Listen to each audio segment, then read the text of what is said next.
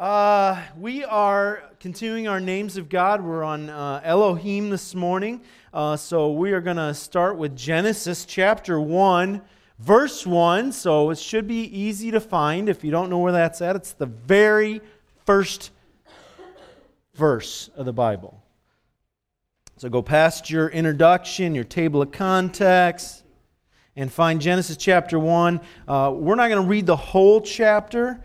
Um, I'm going to read the first five verses. So, if you would, if you have your copy of God's Word, if you'd stand with me as we read this, um, we're going to read the first day's account in Genesis chapter 1. Starting at verse 1, it says, In the beginning, God created the heavens and the earth. The earth was without form and void, and darkness was over the face of the deep.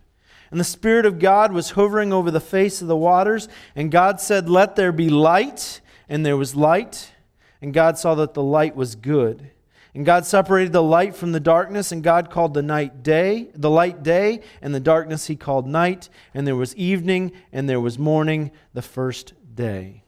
Let's pray. Heavenly Father, we thank you for your word.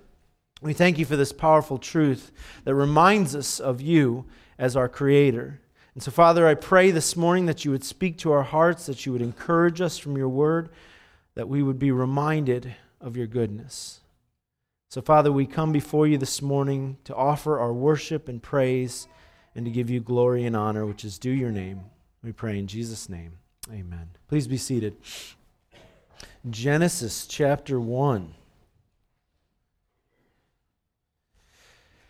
So, the name here that we're going to look at is actually found several times in this chapter. It is the name is Elohim, E L O H I M.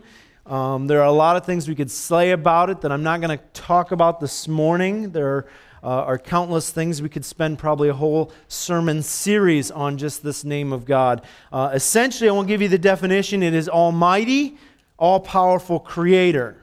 So there's a lot of connotations to strength and power and might. And of course, if you study uh, the name Elohim, you'll find that it is in the Hebrew, it is in the plural. Um, sometimes it is uh, in reference to other gods, small g with an S at the end. In, when it is used in the context of God, Jehovah, it is in the plural, but you'll notice that the, the verbs are usually in the singular. So, um, what is impressive or important about this is because uh, there are a lot of theories on why is it is it is in the plural. Um, uh, one is the uh, the plurality of glory that uh, that He is so glorious and powerful. Um, a lot of people uh, will will say that, but uh, I'm convinced, and many theologians are convinced, it is in the plurality because it is in reference to the Trinity. God the Father, the Son, and the Holy Spirit. And so you'll read in accounts of, of Genesis, for example, where it says, Let us, let us make man in our image. Um, uh, and there are several other things. I'm not going to get into deep detail about that, but it's something to, to think through and to think about. Elohim, plural, um, but the verbs are usually in the singular when it's in reference to Jehovah. So Next, we want to talk about the context of this name, and that's where we're going to kind of dive into this passage. And uh, when you start talking about this chapter, and you start talking about creation, there's so much that can be said. It's such an incredible thing. Uh, I think of right away Paul's writing to the Romans. He says in Romans chapter 1, verses 19 through 20, For what can be known about God is plain to them. So, in other words, what, what uh, you can see about God is plain because God has showed it to them. So many people cry out and say, If God would just spell his name out in the clouds, I would believe in him. The reality is, he has. He has. And so Paul goes on, he says in verse 20 of Romans chapter 1 For his invisible attributes, namely his eternal power and divine nature, have been, notice what he says, clearly perceived ever since the creation of the world in the things that have been made so that they are without excuse. When we open Genesis chapter 1, it is a declaration of Elohim our Creator. It is a declaration of His glory and His power. It is one of the most important chapters of the Word of God. It is a chapter that Satan hates and attacks with all his might because it declares the glory and the power of God. I mean, you just look at creation, and it is amazing to me. You know, we, we, we walk outside, and for, you know, a Dominican, I was born in the Dominican, so I'm a Dominican, right? You know, walking out in 24 degrees weather is unbearable.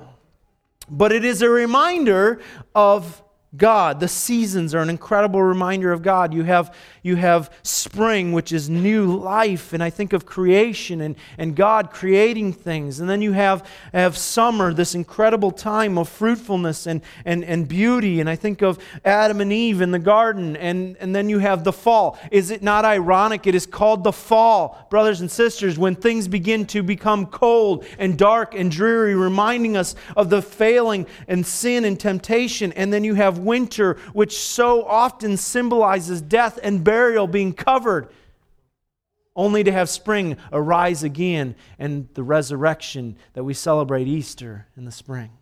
The seasons proclaim the glory of God. Everything proclaims the glory of God. You can watch a sunset for five seconds and realize the glory and the beauty of what God has made.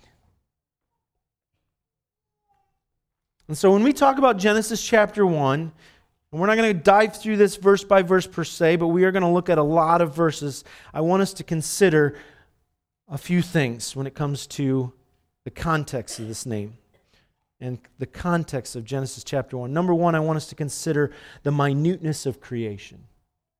If you just pause and give thought to the spectacular nature of creation. You look at the minuteness, and I, I have a whole bunch of stuff, and this is where I get really excited, and I'm not going to spend a lot of time on these, but, but just to consider, consider, as the psalmist declares, when I consider the heavens, the work of your fingers, I think of man, and what is he to you that you would consider him?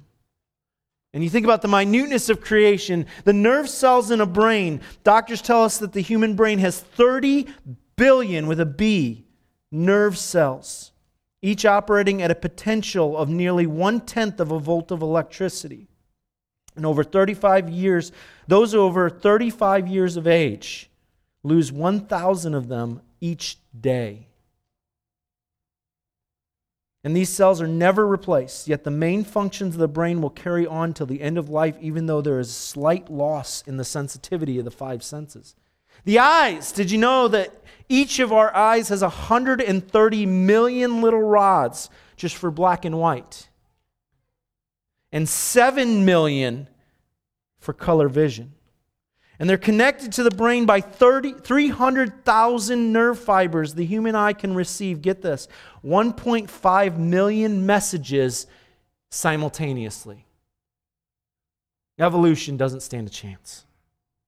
The minuteness of creation that God would take and, and, and create all these things. And you take a cell and you break it down under a microscope, and, and this, this tiny function is, is, is what comprises billions and billions that makes you. The minuteness of creation, the magnitude of creation. What is my, man that you are mindful of him when you consider how vast the universe is? Consider the distance of some stars. The nearest star visible to the naked eye is called Alpha Centauri. It's four and a half light years away. This is the nearest one. So, light year, I mean, if you remember that light travels at 250,000 miles per second, at about 250,000 times the distance of the sun. So, I want you to, to, to gravitate this. Uh, if you left Earth traveling at light speed, you would reach the moon in one and a half seconds. You would reach the sun in eight and a half minutes. But you would have to travel for four and a half years to reach Alpha Centauri. That's the closest. The closest. The farthest one is 1.5 million light years away. And there's, that's the farthest that we can see with the naked eye. That's Andromeda. And there are 600 and, uh, 6,500 million light years away. They, they, they think that there are galaxies beyond that. The sun is so large that you can fit 1 million balls the size of Earth inside it. And some stars are so large that you could fit 500 million balls of the sun inside them. The star Betelgeuse. You love that one, right? 520 light years from Earth. It's one of the brightest stars in Orion's belt. Its diameter is 310 million miles. 310 million miles is the diameter. And what that means is that the Earth could comfortably rotate all around the sun on its orbit inside of it. You start to, to, to hear these things and you start to wonder how large our universe is, the magnitude of creation, the magnificence of creation. It is no wonder the psalmist, in, in considering all these things in Psalm 139, he says, I will praise you, for I am fearfully and wonderfully made. Marvelous are your works, and that my soul knows very well. Your heart. Don't usually think of them until they give us trouble, right? The heart which God has put in your body beats 400 million times every year without any lubrication and without stopping and your body produces more than 172 billion red blood cells yesterday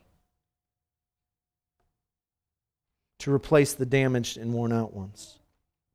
We talk about the stars and, and the, the, the magnitude and the magnificence of it. Our solar system is part of a galaxy called the Milky Way. Astronomers have estimated that there are at least 100 million stars in our galaxy, and the sun is just one star, and the Milky Way is just one galaxy among many. Astronomers tell us there are at least 100 million galaxies in the part of space that telescopes can see.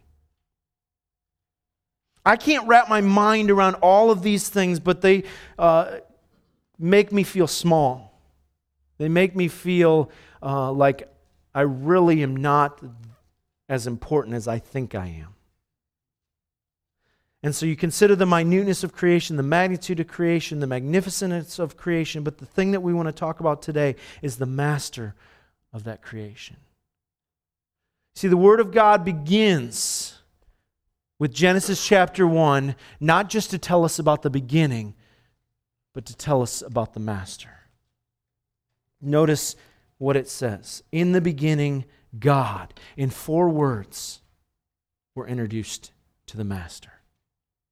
Four words. In the beginning, God created. We have here an introduction in the Word of God, not to just the creation, but an introduction to God.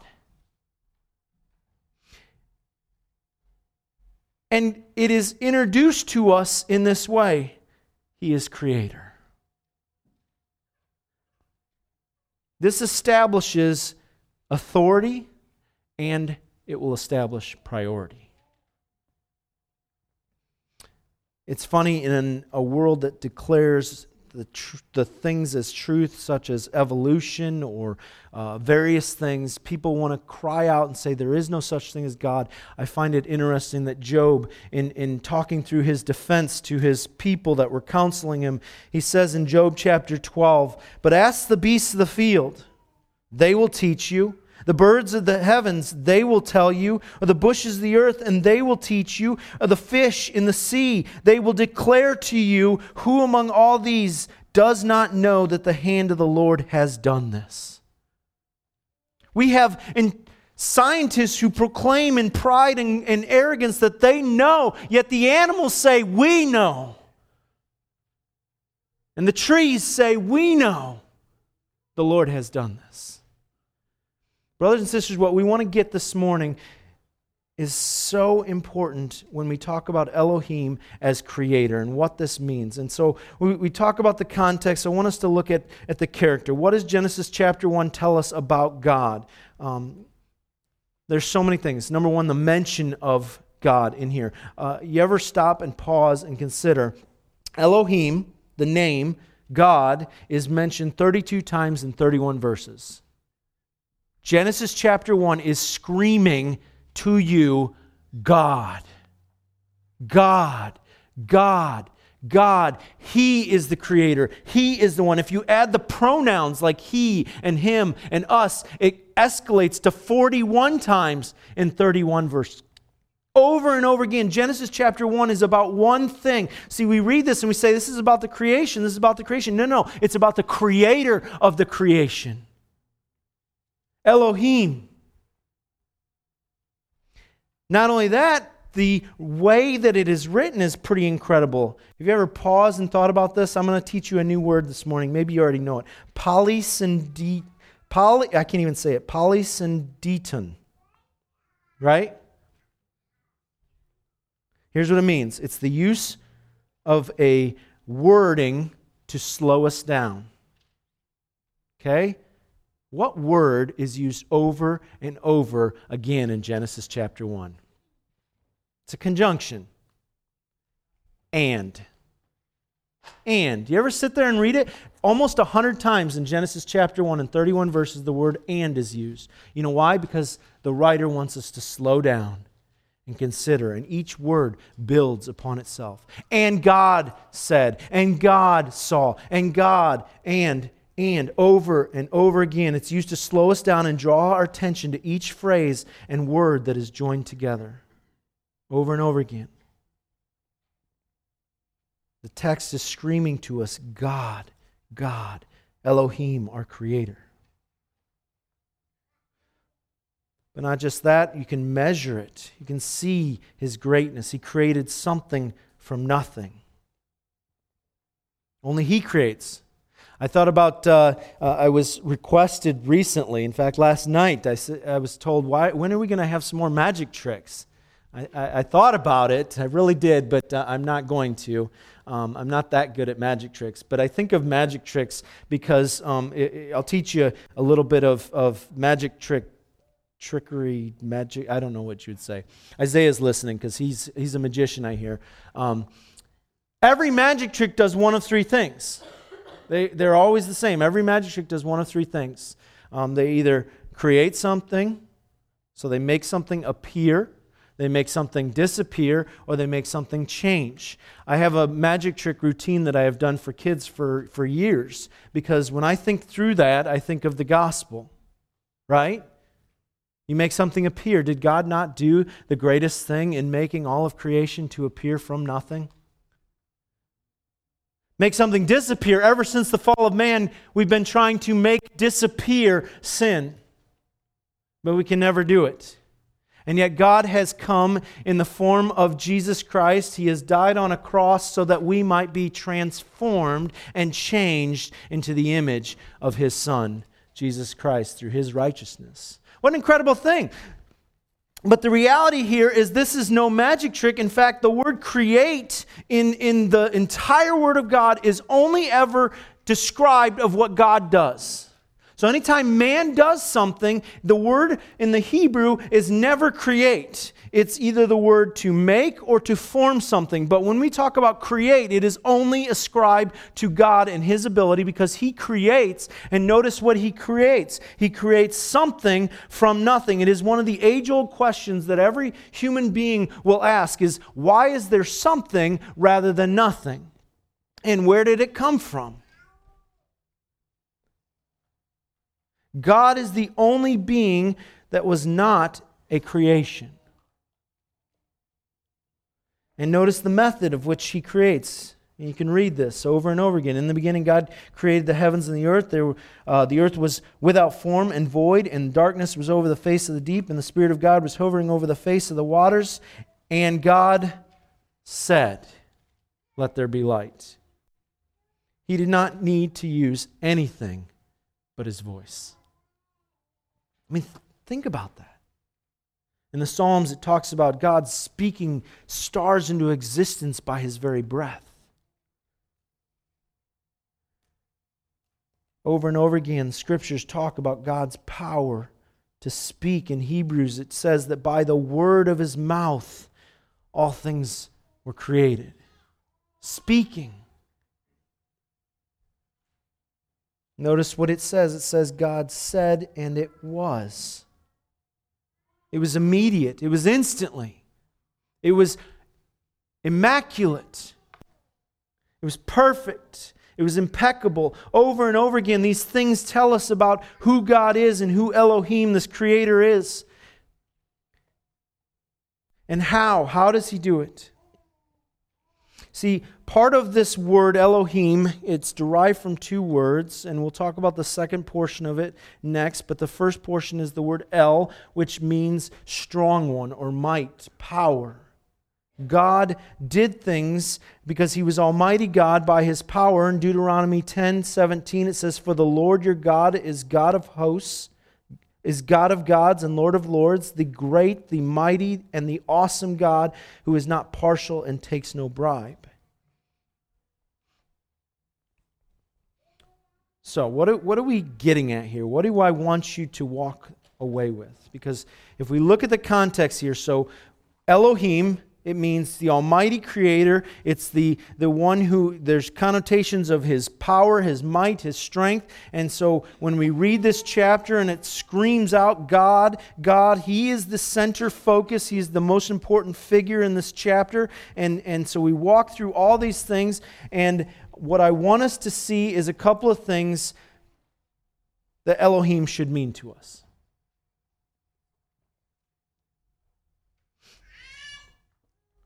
And now you can take notes. These are the important notes to take. Number one, I want you to see a recognition. When you hear the word Elohim, I want your recognition to be how great is our God. Can we pause in our chaotic life and consider the might and the power and the magnitude of the one who spoke into existence everything that we can see and everything beyond what we can see and beyond what we can imagine. Can we pause? I mean, I'd be curious how many of us, when we walk outside and we see things like the Grand Canyon, when we see things, you know, you know we, we talk about things like the Grand Canyon because it's this vast, immense thing that we can't fathom. We go to Niagara Falls and we see it and we're like, wow, holy cow. But can we just walk outside and consider a blade of grass and recognize that an almighty creator spoke into existence that very thing that, that has the ability to, to, uh, to, to receive light and produce energy? Can we walk out and, and or, or even for those of you who have animals, you know, your, your dog that, that's right there, that, that, that this amazing little thing, or large in, you know, the serene house soon, um, the, the animal that, that, that has the complexity that no human being could ever create or form. Can we just pause and consider that? When we hear the word Elohim, I want us to think of, of this incredible, glorious being that has made all things with incredible power. That's the first thing I want is a recognition. Second, I want us to have an understanding of a relationship.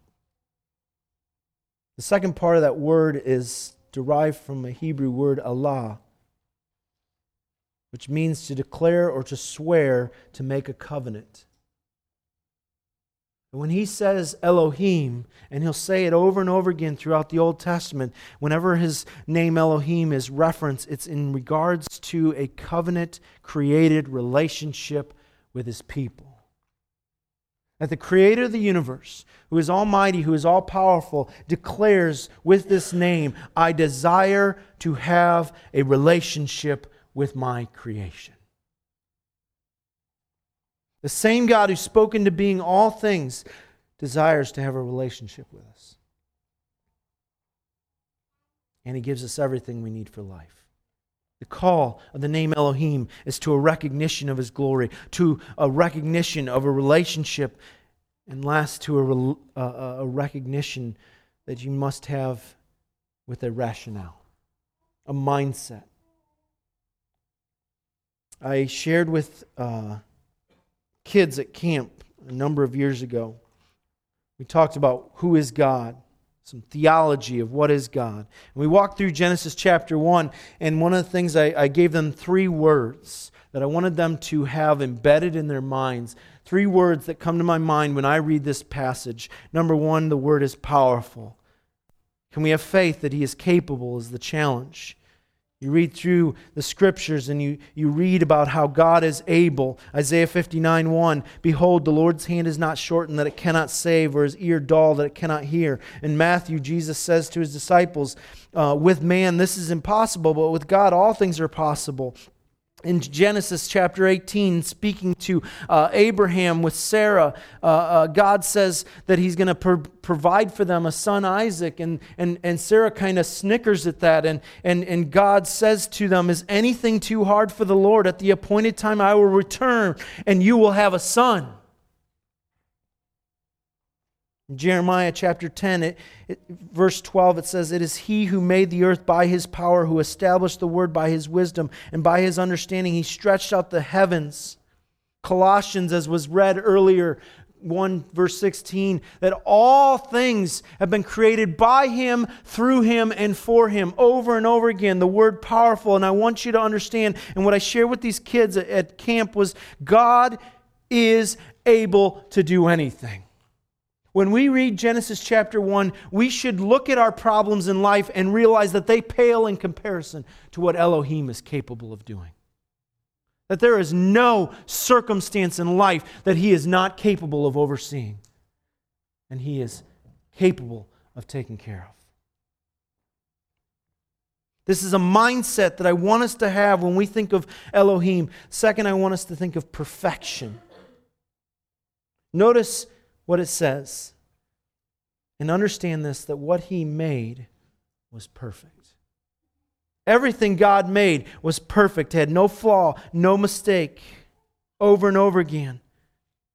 Psalm 18:30 it says the God this God his way is perfect Deuteronomy 32 verse 4 the rock his work is perfect I want you to do something for me here, okay? I'm going to read some verses. I'm going to pause at the end of the verse and I want you to finish it for me, all right? So, Genesis chapter 1, starting at verse 10, it says, God called the dry land earth, and the waters that were gathered together he called seas, and God saw that it was good. You're good at this. Uh, verse 12 The earth brought forth vegetation, plants yielding seed according to their own kinds, and tree bearing fruit, uh, in which is their seed, each according to its kind. And God saw that it was. Verse 18 To rule over the day and over the night, and to separate the light from the darkness. And God saw that it was. You're, you're really good at this. Verse 21 says, So God created the great sea creatures and every living creature that moves with which the waters swarm according to their kind, and every winged bird according to its kind. And God saw that it was. Verse 25. And God made the beasts of the earth according to their kinds, and the livestock according to their kinds, and everything that creeps on the ground according to its kind. And God saw that it was. Catching on? Verse 31. And God saw everything that he made.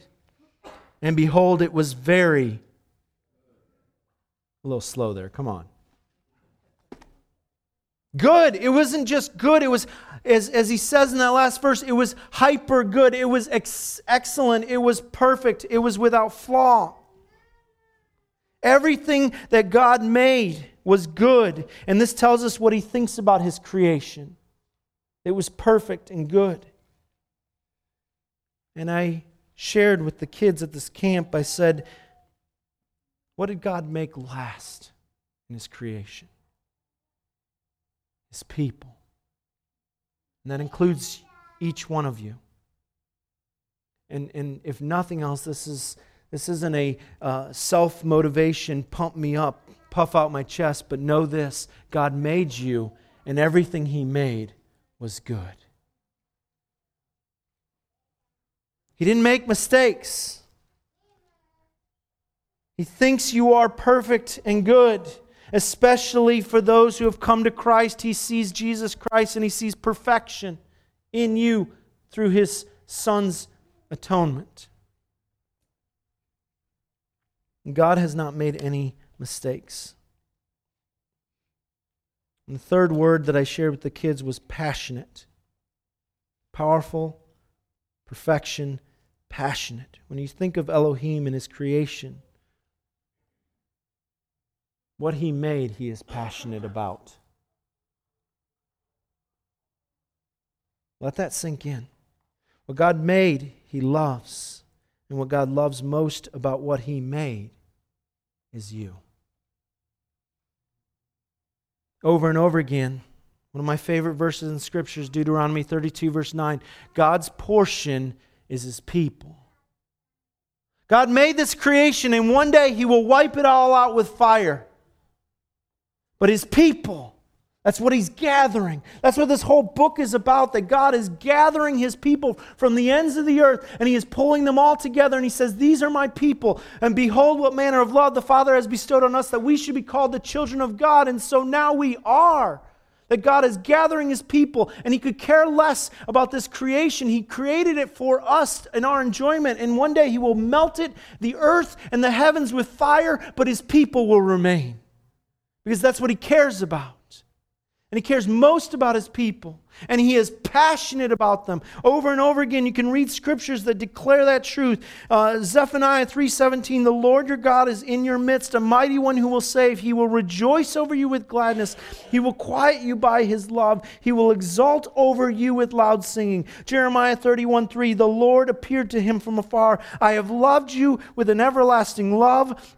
Therefore I've continued my faithfulness to you. Malachi 3:17 They shall be mine says the Lord of hosts in the day that I take up my treasured possession and I will spare them as a man spares his own son who serves him.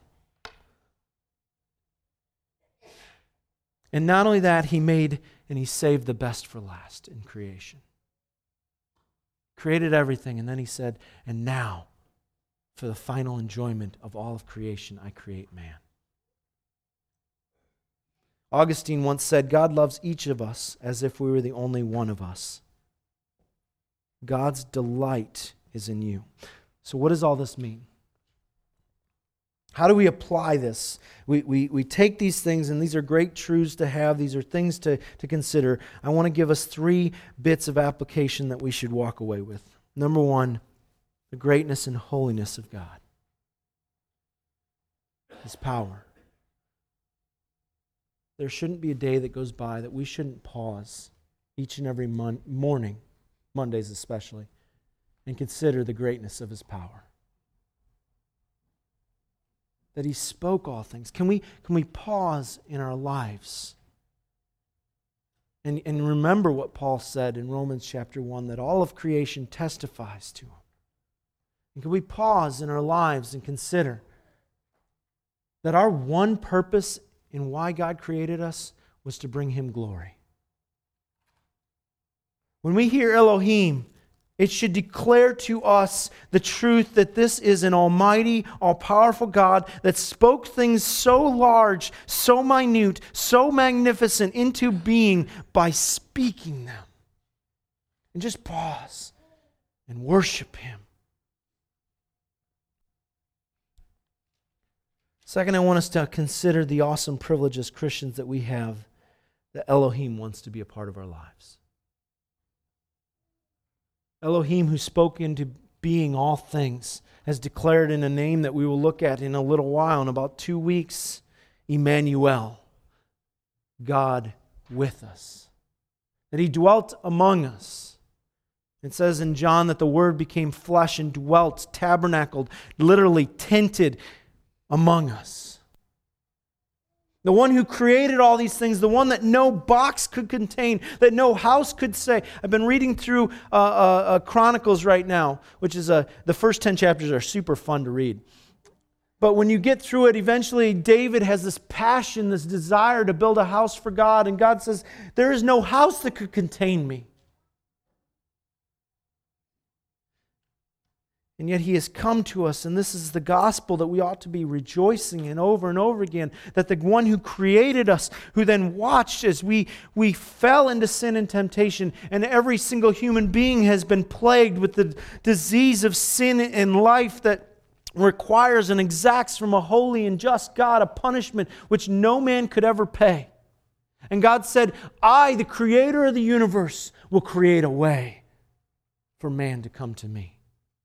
And he came and he lived and he dwelt among mankind. He lived a perfect and holy life, faultless, perfect.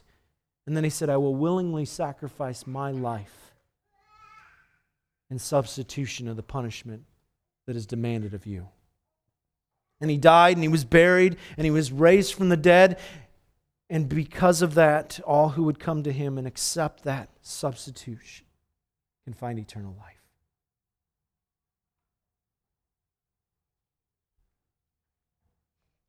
The last challenge of this text for me is this Are his priorities the same as my priorities? What are God's priorities? His people, gathering his people, proclaiming the truth of his word to his people that they might come to him. That's why he came. He came to live and, and dwell among a people that he created. And again, in 1 John, we're told that when he came to his own, his own did not receive him, but they rejected him. And they scorned him and they spit upon him and they slapped him and they, they beat him and they crucified him. And, and this is the God that created all things and at any moment could have spoke into existence angel armies to defend him, and yet he did not because he was trying to gather his people because that was his priority. And the question that I have when I walk through this is I ask myself the question is my priority people? People. Do I have a love for people the way he does? That he would willingly die for others to carry the truth of the message of salvation. Brothers and sisters, we spend our time so oftentimes acquiring things. And we gather up things. And we spend our life on things. Things that are worthless in the scope of eternity. And the reality is that God reminds us as creator that He made the heavens and the earth, and yet His care for them is that one day He will melt them. But His people, he will persist in, and he will pursue, and he will gather, and he will love. And so when I read this, I think through those, those words that he is powerful, that he is uh, uh, uh, passionate, that he is perfect. And I think through of what that means for my life, and I ask myself these questions Do I pause and worship Him for His great power? Do I consider the fact that He desires a relationship with me? And do I consider His priorities? So, as Stephen comes, I want us to, to walk through those things, to think through those, and, and to remind ourselves the context that in, in Genesis chapter 1, we have so many incredible truths, so many things, the establishment of one important fact that God is the creator and the master of creation, and He has declared to us His name, and His name is Elohim, that I am Almighty Creator. And if there is something that we need, He is more than capable because He loves His people. Let's pray. Heavenly Father, we thank you this morning. We thank you that there is nothing too hard for you.